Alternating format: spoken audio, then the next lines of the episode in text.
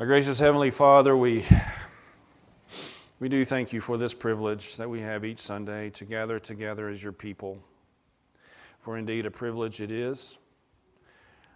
Uh, Father, it's one that in some ways I believe we all feel might someday slip away.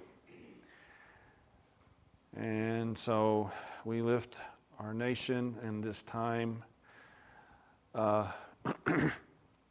in history and ask, Father, that you have mercy upon us, that you bring revival to our land um, and to the hearts of, of many who are wandering in darkness with no light.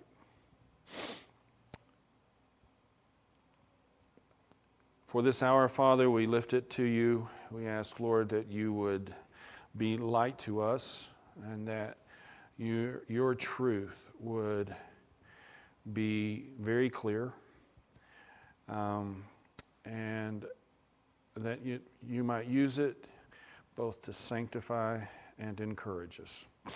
And we pray this in Jesus' name. Amen. Well, obviously, from that prayer, you can kind of tell where my lesson has taken me. Um, anyway, um, let's start with a few statistics. This is from Gallup.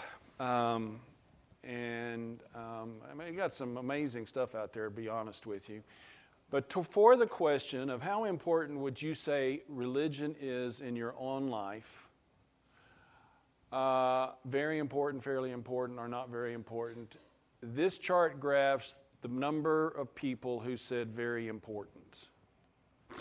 Okay? And it starts in. Uh, yeah, it starts in 1993 and comes up almost to the present here. And if you will notice, there has been a 9% drop over that 30 year period in the number of people in America who feel like religion is very important. We have gone from in excess of 50% to under 50% of the people in our nation polled by Gallup who believe that religion is important.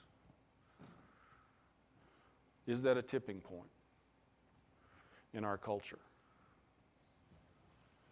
Uh, to the question Do you happen to be a member of a church, synagogue, or mosque? They've been asking this question a long time. This chart goes all the way back to 1938. And you'll notice that it has, has it remained very steady. It took a jump immediately after World War II, but uh, it, anyway, it remained rather steady around 73% for decades until about 1974 or 5, at which point it's begun a steady decline and has fallen off by 23%.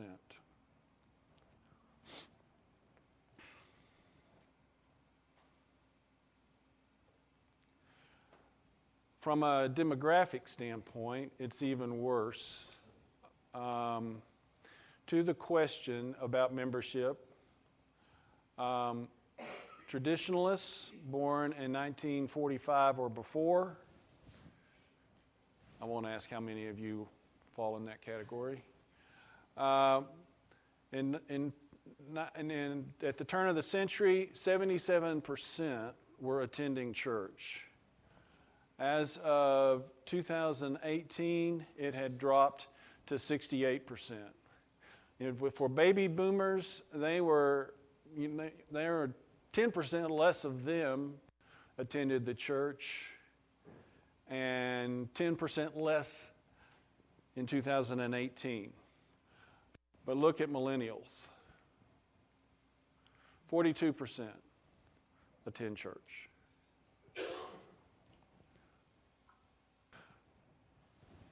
Would you say these statistics argue that, what, what would you say these statistics are saying? Could it be any number of things, right? And statistics can be interpreted to say anything you want them to say, almost. And, and I don't want to do that. But what does it say about the effectiveness of evangelism, Christian evangelism in the United States?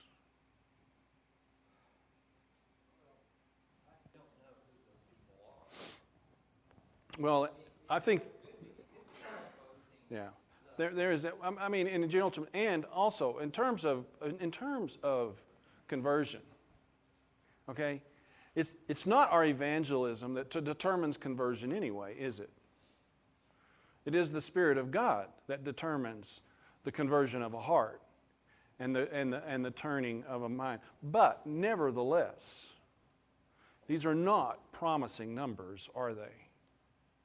And they should at least cause us to at least take a look at what we are doing, how we are presenting the gospel, and ask ourselves about our responsibilities in God's work to bring people into his kingdom. Tom, you had something you wanted to say?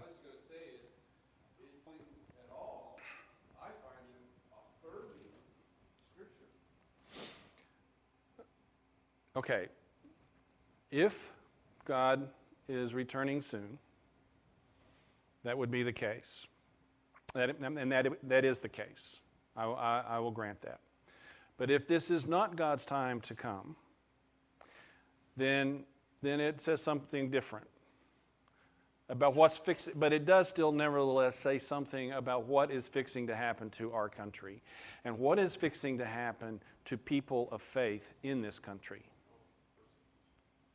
Actually, it says that either way. I mean, if, if in fact this is the, the, the pre, uh, what's the word I want? The first steps towards the end of history as we understand it, or it's not, regardless of that, these statistics say something very dire for the church in America, right? If they don't turn around somehow. Okay, and um, and in, you know, and in some of the the chatter, and if we have time and can get to it, we'll look at one, an example. In some of the chatter, these the the, the the attitudes are turning in such a way that it's going to become not just ambivalent, to Christianity. Our culture is not is going to cease to be ambivalent and become, as Paul says about the, Christ, the unbeliever for, to God, openly hostile. Okay? All right, so I think all of this is just to, just to kind of set the stage. Is this conversation that we're having about how to present the gospel to an unbeliever, and, and in particular, unbelievers who are intellectually hostile to the Word of God. Is this conversation important or not? And I think I would argue it's very important. It's very important to us. Okay, so let's look at the cultural landscape. And this is now from the, we're going to, this, I'm taking this directly from the video that we saw last week. Um, when he started out, he talked about evolution, uh, or evolution or materialism. When we say materialism, what are we talking about?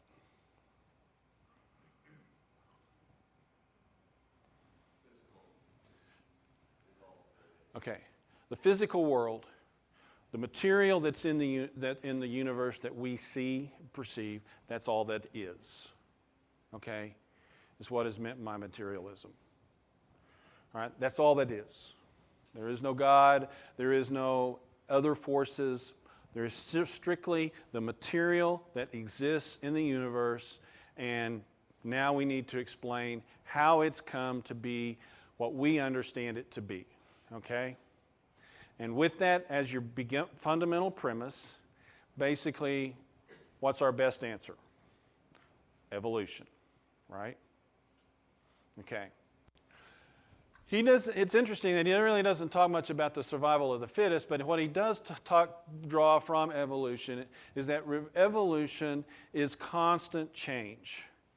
In order, I mean, basically, the theory of evolution says that everything is always changing, okay? It resists stability and it promotes change. And the fact that evolution has basically informs virtually every academic discipline there is. All right? Do we understand what do, do, and do you understand what that what we mean by that?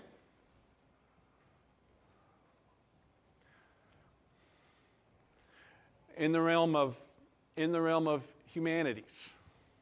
Okay? Evolution the theory of evolution and how evolution works, it informs how they understand society, how they understand literature, how, they, how we understand anything. Okay? Evolution is the theory that informs that. Okay, he didn't, uh, and we can see a dramatic effect of that. He talks about deconstructionism. Okay, deconstructionism is the principle of modern language analysis, which asserts that language refers only to itself rather than to any external reality. And therefore, no written text communicates any set of meaning or conveys any reliable or coherent message. I mean, what is that? Yes, yes David. Huh?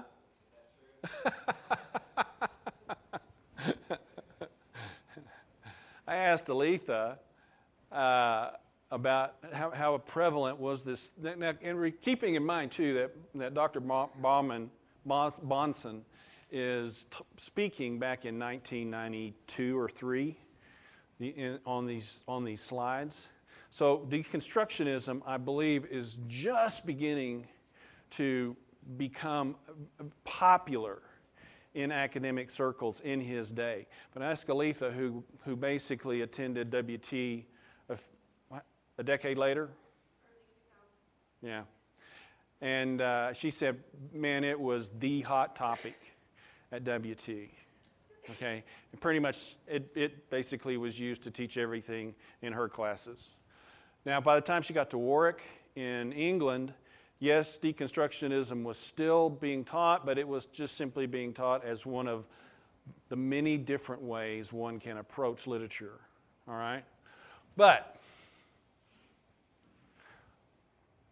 this is a natural progression. This is a natural evolution, okay, of the thought process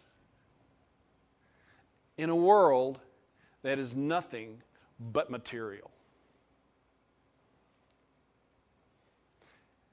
It devolves to nihilism because that's what this is no meaning whatsoever. Okay? Except whatever meaning you as a subject wish to impose upon the text.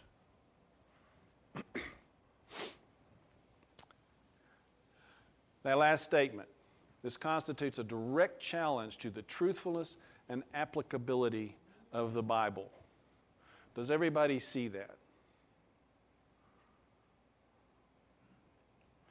Okay. And then he talked about hidden opposition.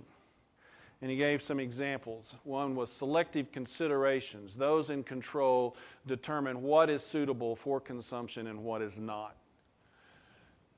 Neutral, neutrality, neutral tolerance. The call to toleration is simply the application of neutral, the neutrality principle to moral issues. Okay, so, so he's saying that tolerance, and what is tolerance? Tolerance, basically, I think, briefly said, is that since we really can't establish what is true and what isn't true, we must be, we must be accepting of all different ideas. if we bring this into the realm of religion, we can't really say for sure that Christianity is true. I mean, how can you say it's, I mean, the Islam, it claims to be true. It, it makes the same kind of truth claims that Christianity does. How do you know the difference? Okay? You can't. Okay? So, you must be tolerant of all. We must be accepting of all. We must be able to understand and, and make room for all ideas, right? So, but, but tolerance becomes a moral question. When we say we're going to be accepting of all ideas, I mean, we get confronted, I mean, we are, we are being slammed in the face with that by the LGBTQ community today, are we not? I mean, just, just bowled over by them, are we not? By such a small percentage of our culture in terms of numbers, and they dominate the conversation because we must be tolerant. Censorship claims, man, this was an interesting one. He talks about how um, in academic libraries, academic libraries seek to be, um, you know, as diverse as possible. But if you have a materialistic mindset informing your choices. I mean, you can't put every single book in your, in your stacks as a librarian. You just can't, okay? And in fact, if you did, you would so dilute the value of your library that, you know, that you'd get fired. Okay? So you've got to make decisions. You've got to filter all the stuff that comes in. Okay? And his point is, is that there is no neutrality in this filtering. Everybody has, has a set of rules that they apply when making, making determinations of what goes in and what goes out.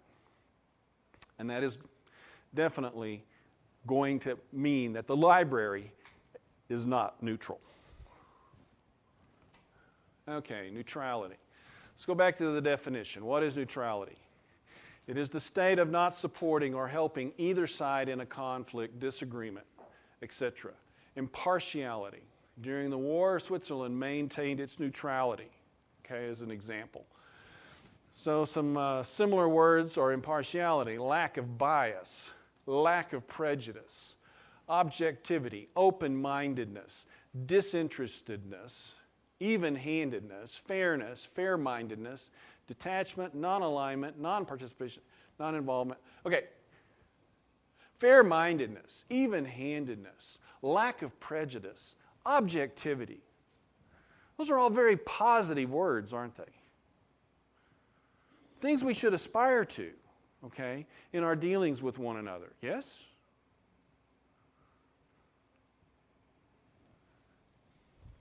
The opposite is partiality or bias. Okay, participation in taking sides. Okay. The absence of decided views, expression, or strong feeling. Okay? So that's the definition of neutrality. So you understand why people want to argue, because I mean, the words, the synonyms anyway, are pretty positive. Synonyms, pretty positive ideas. All right, neutrality. Now then, here are some quotes over the, from famous, from various famous people that touch on the notion of being neutral. David Hume. Nothing can be more unphilosophical than to be positive or dogmatical, dogmatical on any subject.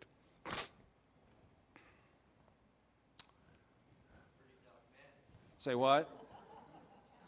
sounds pretty dogmatic. yes, it does sound pretty dogmatic. Sounds very dogmatic. Okay. I hadn't thought of that. That's good. That's good. Okay. William Hazlitt, he, he died in 1830. The great difficulty in philosophy is to come to every question with a mind fresh and unshackled by its former theories. C.C. Colton, who died in 1832. So, I mean, you can see that the assault on, on truth and, and the, the, un, you know, the, the assault on the underpinnings of the Christian worldview go a long way back hundreds of years. Doubt is the vestibule which all must pass before they can enter into the temple of wisdom. Doubt is the vestibule, is the doorway through which everyone must pass in order to enter the temple of wisdom. How well do you think he'd read his Bible? William Seward. The circumstances of the world so var- are so variable that an irrevocable purpose or opinion is almost synonymous with a foolish one.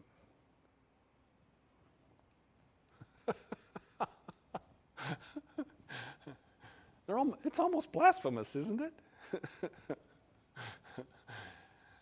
Oliver Wendell Holmes, who was he?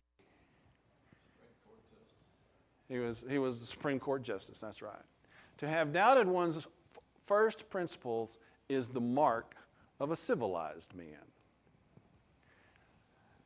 Alfred North Whitehead, in philosophical discussion, the merest hint of dogmatic certainty as to, as to finality of statement is an exhibition of folly.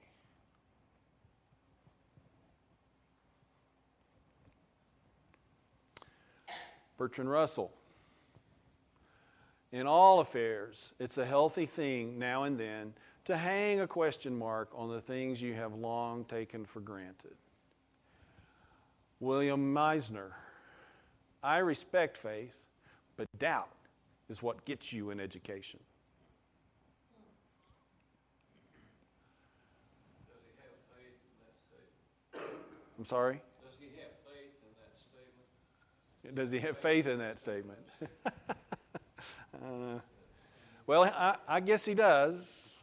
I guess he does. He's kind of betting the farm on it, isn't he? Allan Bloom.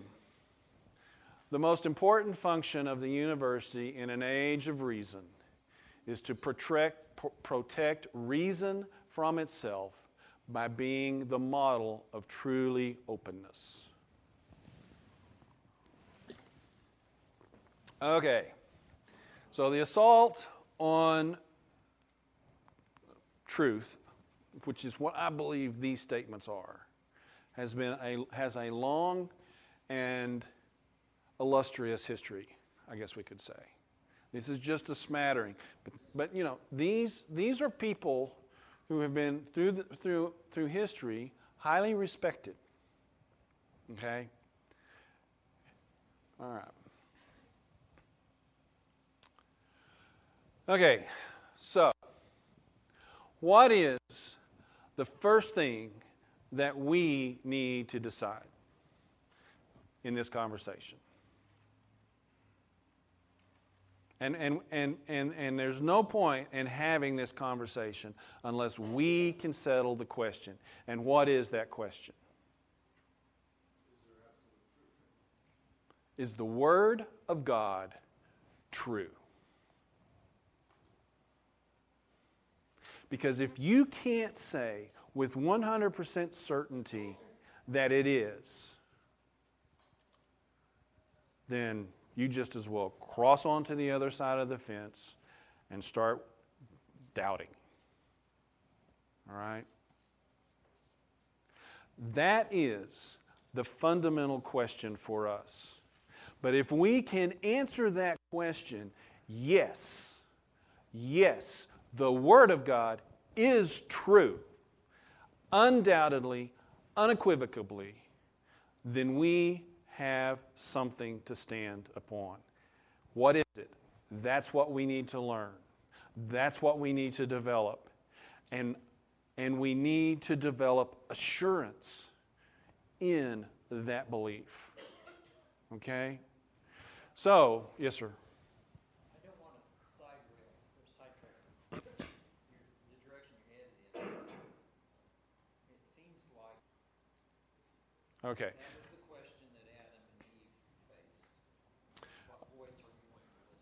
I, which I think is is um, I, I would almost argue is is again is this is asking the same question.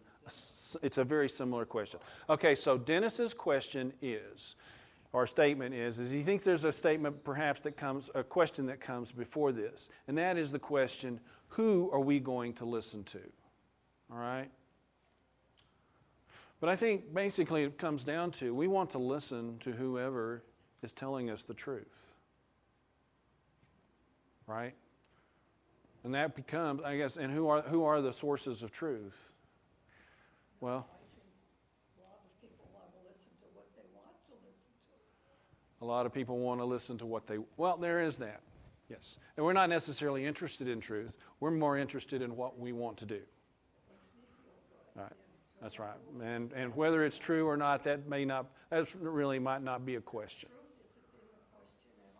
Okay, all right. All right, as a Christian, okay, why is so the truth so important to us?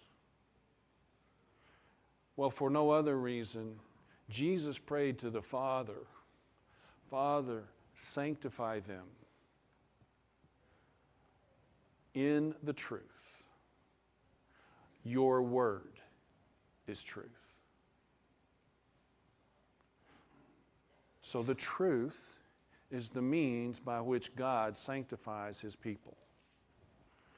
Okay, so Dennis makes the point, the question who are we going to listen to? And that was the question, that was the problem in the Garden of Eden, is his point.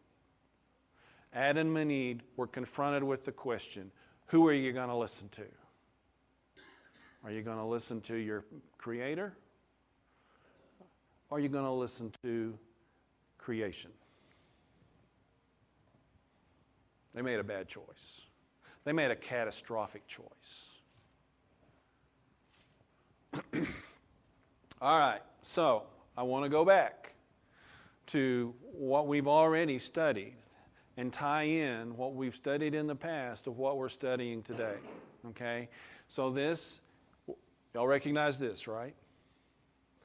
Okay, we went, we, we, we kind of hammered this for in 2019, I think. Okay, all right.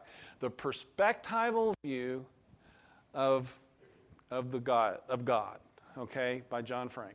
All right, and he, in the question of God's knowledge, all right, he makes this point. There, there is a normative, a situational, and an existential aspect to God's knowledge. In, in the normative sense, God's word is his acts. Okay? In the beginning, God said, Let there be light, and there was light. All right? In terms of the situational or in his, in his, his realm of control, there is his laws. And those laws encompass the universe itself. We speak of what? The laws of physics, the laws of, of chemistry, the laws of, of biology. We also have His law in Scripture. And finally, there's the existential aspect of His Word. In the beginning was the Word, and the Word was God and the Word was with God. The Scripture presents the Holy Spirit as the breath of God that breathes out His speech. Okay? God's speech. One big, and this is one biblical picture of the Trinity that Frame presents us with. The Father speaks, the Son is the word that he speaks, and the Spirit, the breath that carries the speech to the word to the hearer. God's speech has other divine attributes. It is righteous, it is faithful, it's wonderful, it is true, it is eternal, it is all powerful and it is perfect. Okay? just remind us that, that these are things that we've already studied, that we've already looked at about truth, okay, or God's Word. All right? God's Word is an object of worship. God's Word is God. God therefore, it is His self expression in the very highest sense. In the beginning, in John 1 1, explicitly alludes to Genesis 1 and, and to the creation narrative. By implication, all words by which God decrees, creates, provides, judges, and saves are divine.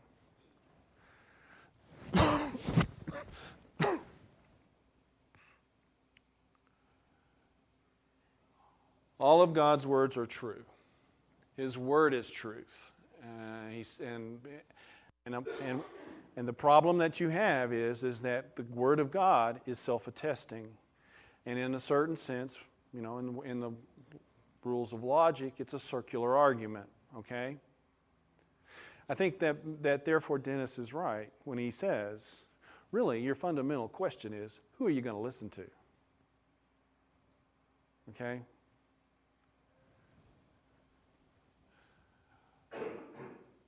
Truth is the internal standard that governs God's speech. Okay, and then um, Barnack makes several points about truth. Truth is metaphysical. That is, truth talks about the how things should be, are. I'm not should be. Truth speaks to how things are. All right? The state of being of things. From that, we get that it is logical. It is a truth is, is it's, a, it's epistemological or propositional. That is, it is it, it's a it's a function of knowing. And it makes statements about how things about the metaphysical truth, the metaphysics that it, it is speaking of.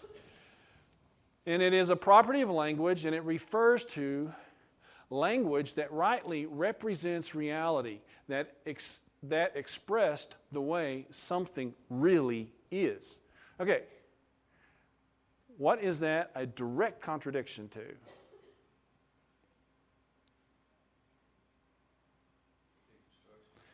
Deconstructionism. It is a, a direct contradiction to deconstruction. It lays claim when we speak of God's truth, we are lay, lay, laying claim to the fact that because God made language and God created the world, there is a fundamental relationship that what is said is what is. All right? That's what these two points are making. That language can say something true about what is. And in today's culture, that's anathema. and truth is also ethical. Truth makes a demand. It, it, it, there is a, it, it comes with duty basically actions, living that flows out of the first two types, God calls us to live the truth. All right? Okay, and as I pointed out from as I just as I pointed out earlier, truth is what sanctifies us. We live in a world of sin and deception. We dwell in bodies that are tied to that world, whose flesh yearns for and seeks darkness, okay, and autonomy, frankly, is what it seeks.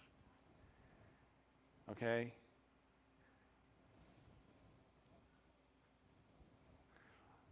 How are we going to become people who glorify their God by learning what is deceiving and learning what is true, rejecting the one and embracing the other. Right? Okay. John Frame is kind of to sum up what he said to say that God has all knowledge and wisdom, and to say that he is a fully rational mind, is to say that all of his speech to himself and to the world has the quality of truth. So, answer the question who are you going to listen to?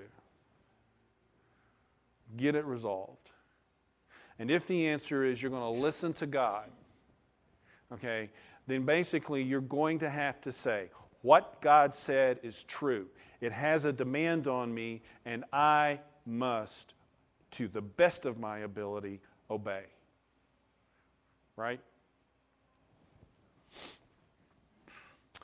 Okay, so neutrality. What was Dr. Bahnsen's position on the matter? He had two things. What were they? You, you, you can't answer. You be quiet. They aren't, right? They, the unbelievers, aren't, and you, the believer, shouldn't be. Okay, very good, David. All right. And with that, now I need to get my notes out because.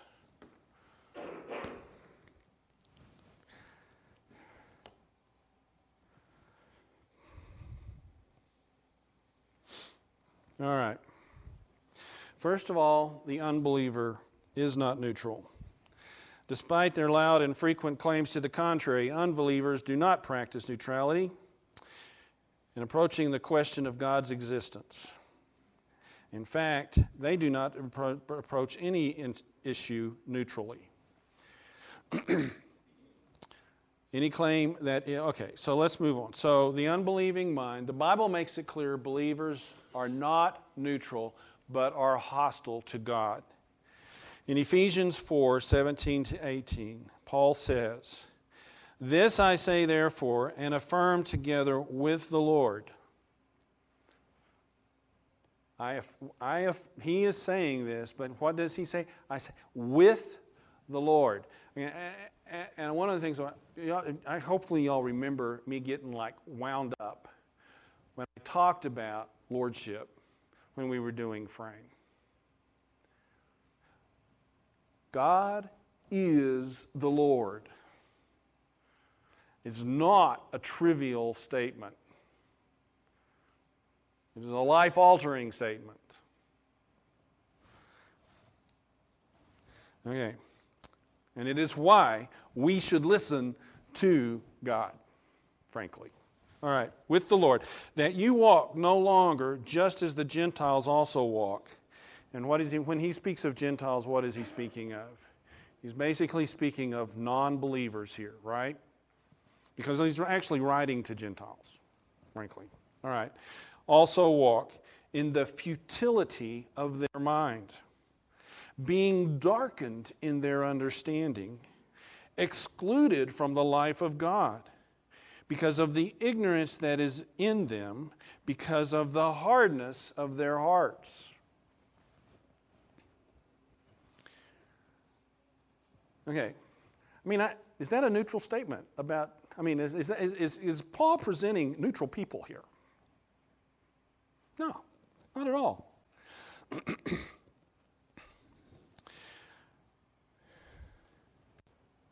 so, I mean, and, and so Bahnsen asks if, if this is the case, if, if this is the state of an unbeliever who is asking you to be neutral, why would, why, why would you even allow them that? okay, I think is his point. And that, and that, is, that is what he's trying to get us to. We are, we are, the, the notion of being neutral has a, a, a, a logic to it that is hard to resist, okay?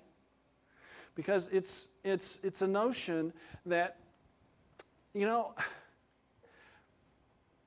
I don't know, it just seems fair, right? Okay, but what's the problem? if we're neutral on any subject, in the end, after the subject has been all the, all the ideas have been laid out and we've been as impartial as we as, as possible. Who is going to make the call? And who is going to decide what is right and what is wrong? And neutrality calls us to answer that question the same way Adam and Eve answered the question.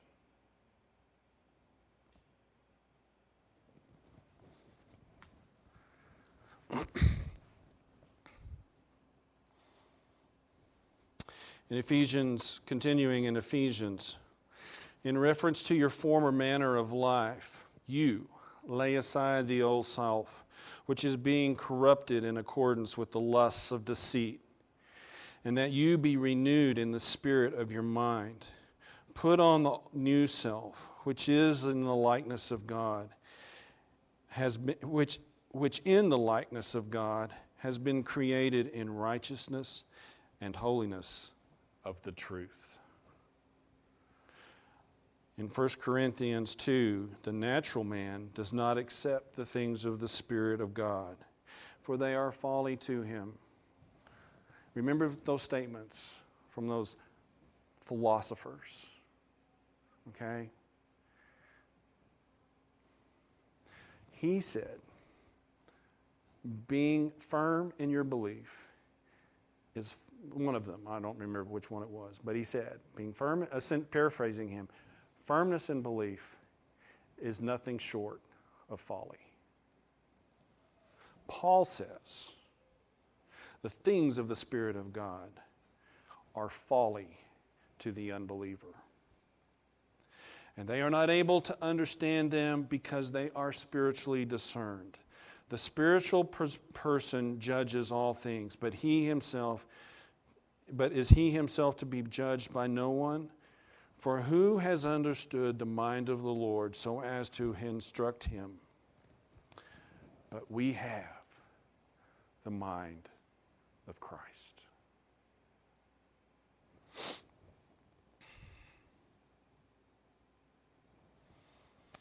All right. In Colossians 1:21, speaking to the, this is Paul again, speaking to the Colossians. He said, "And you who were once alienated and hostile in mind, doing evil deeds, he has now reconciled in his body of flesh by his death, in order to present you holy and blameless and above reproach before him, if indeed you continue in the faith, stable and steadfast, not shifting from the hope of the gospel that you heard, which has been proclaimed in all creation under heaven and and of which I, Paul, became a minister. Now, I want you to think about that statement of which I, Paul, became a minister.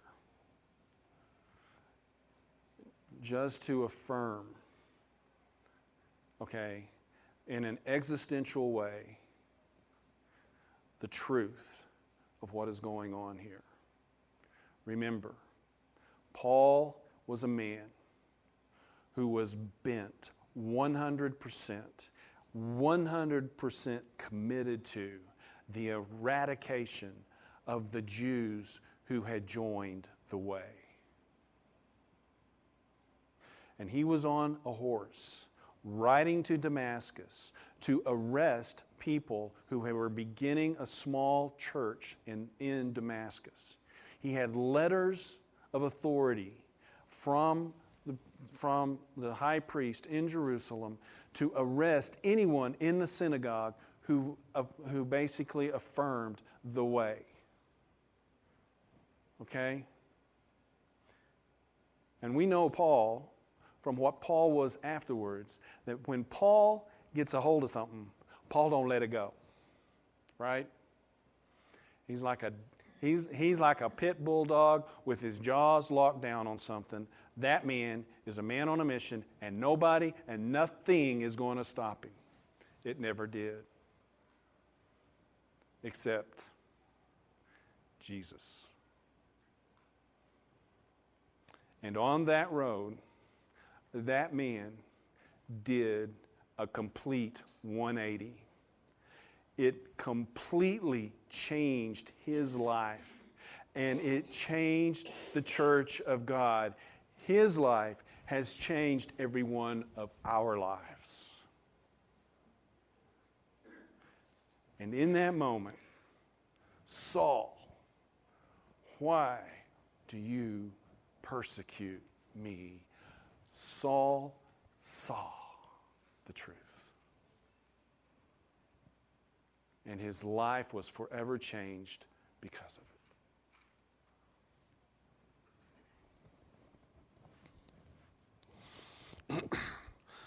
um,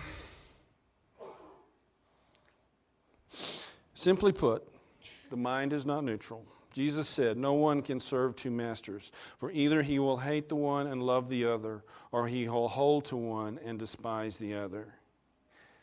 Jesus also said, He who is against, who, he who is not with me is against me. Paul in Romans 1 For the wrath of God is revealed from heaven against all ungodliness and unrighteousness of men who suppress the truth in unrighteousness, because of which, because, because that which can be, is known about God is evident within them. For God made it evident to them. For since the creation of the world, his invisible attributes, his inter- eternal power and divine nature have been clearly seen, being understood through what has been made, so that they are without excuse.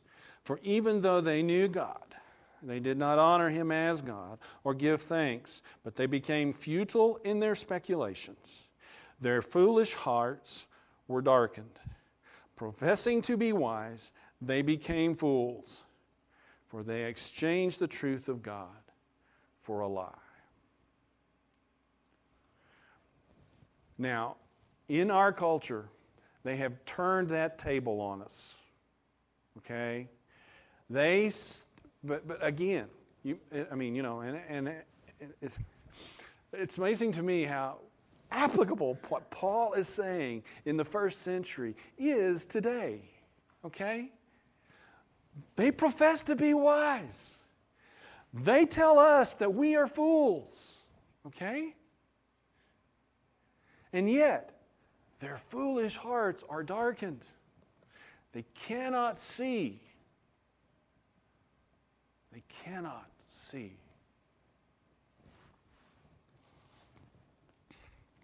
any apologetic method that does not recognize this hostility is okay is and, sorry any apologetic method that does not recognize the hostility of the fallen mind is not only gravely mistaken, but it is resisting the teaching of the, of the very scripture which its apologetics should be defending.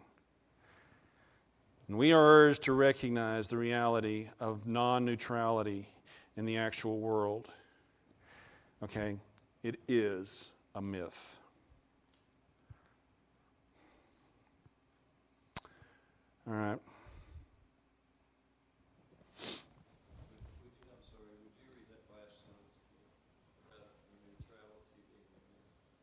I just said it is a myth. Neutrality just basically I'm just making the statement that neutrality is, is it's, it's, it's a myth. No one's neutral, okay? When we say we shouldn't be, I we're not. Point, point blank, we're not. But what, but, but what we, uh, is saying is don't even act like you, don't even try to act like you are. Own it. I am not neutral. Okay? Yes, Tom. I was going to say, if going in neutral and testing everything and uh, only accepting what can be proven. Yeah, but that is not a neutral statement, or that is not a neutral. That is not a neutral starting point, is it? Well, their idea of neutrality is, is I, I understand, as nothing more than a biased truth. Right. And so, but the, but the, but the, and, and, and that is true, and that, and they will hold to that, and basically, you know, you're, you're that uh, to, to a person who does, who is, who, whom God does not open his eyes, he will not, he will not let go of that. He will not. But our position is not to, is not to allow them to make us start there. We are not going to start there. Not, uh, yeah, so, so, so you can, and, and we're going to see this, and, and this is coming. And this is not my part of my, my lesson right now. My lesson right now is simply to get us all convinced of two things. And, and I'm going to go with, with Dennis instead of my statement. Settle the question who are you going to listen to? Settle that question, okay? Because if you can't settle that question, then you're going to be wavering. I mean, the arguments, the arguments are persuasive. You know? And, and, and when you're done, in some cases, if you when, when, when we're done listening to the arguments, we think, man, I think that guy won. I, I mean, you know, it just, he, who are you going to listen to? You got to settle that question. Okay?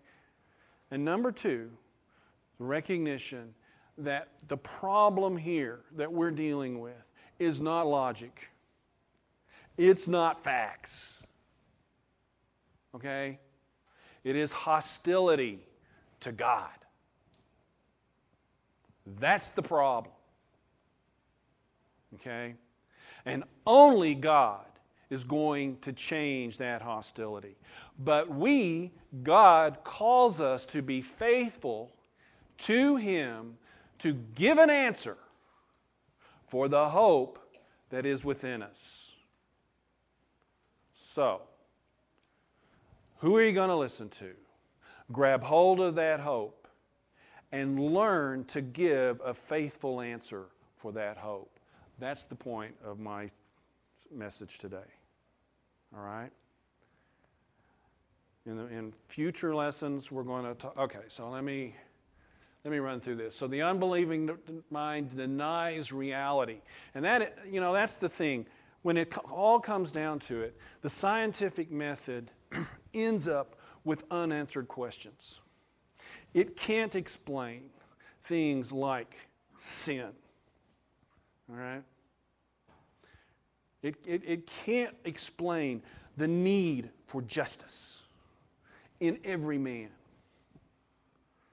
Materialism can't answer those questions, those, those, those, those, you know, almost, yes, okay. So, anyway, it can't.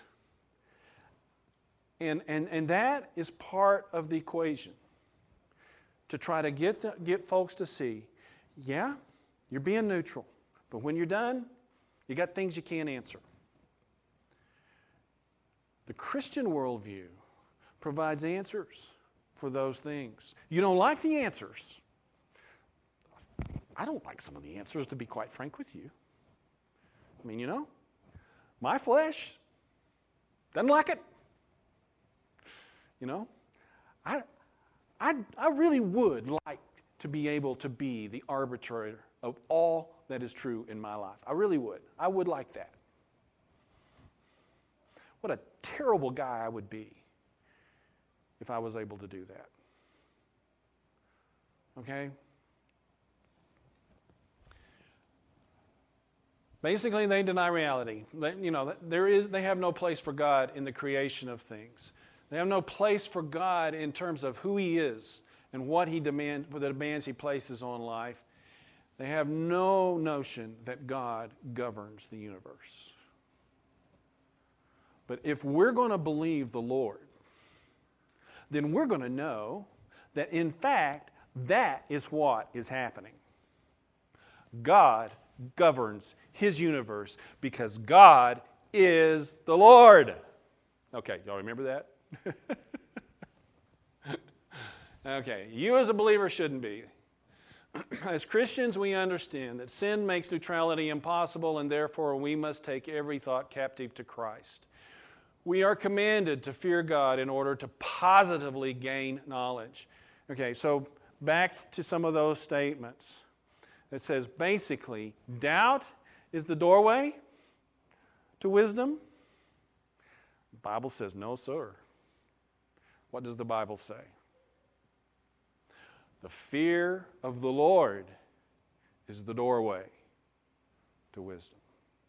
It's the beginning of wisdom.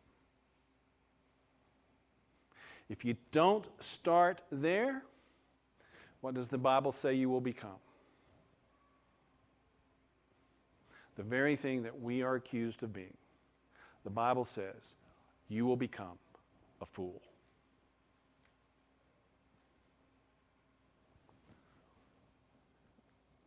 And we are command, command that's supposed to be commanded, not commended. We are commanded to positively bow in submission to the Lord in all things. We take our minds captive to Christ. It is the key. It is the key to your eternal well being, to my eternal well being. And it is the key to our ability to bring glory to God when we give an, give an account for the hope that is within us.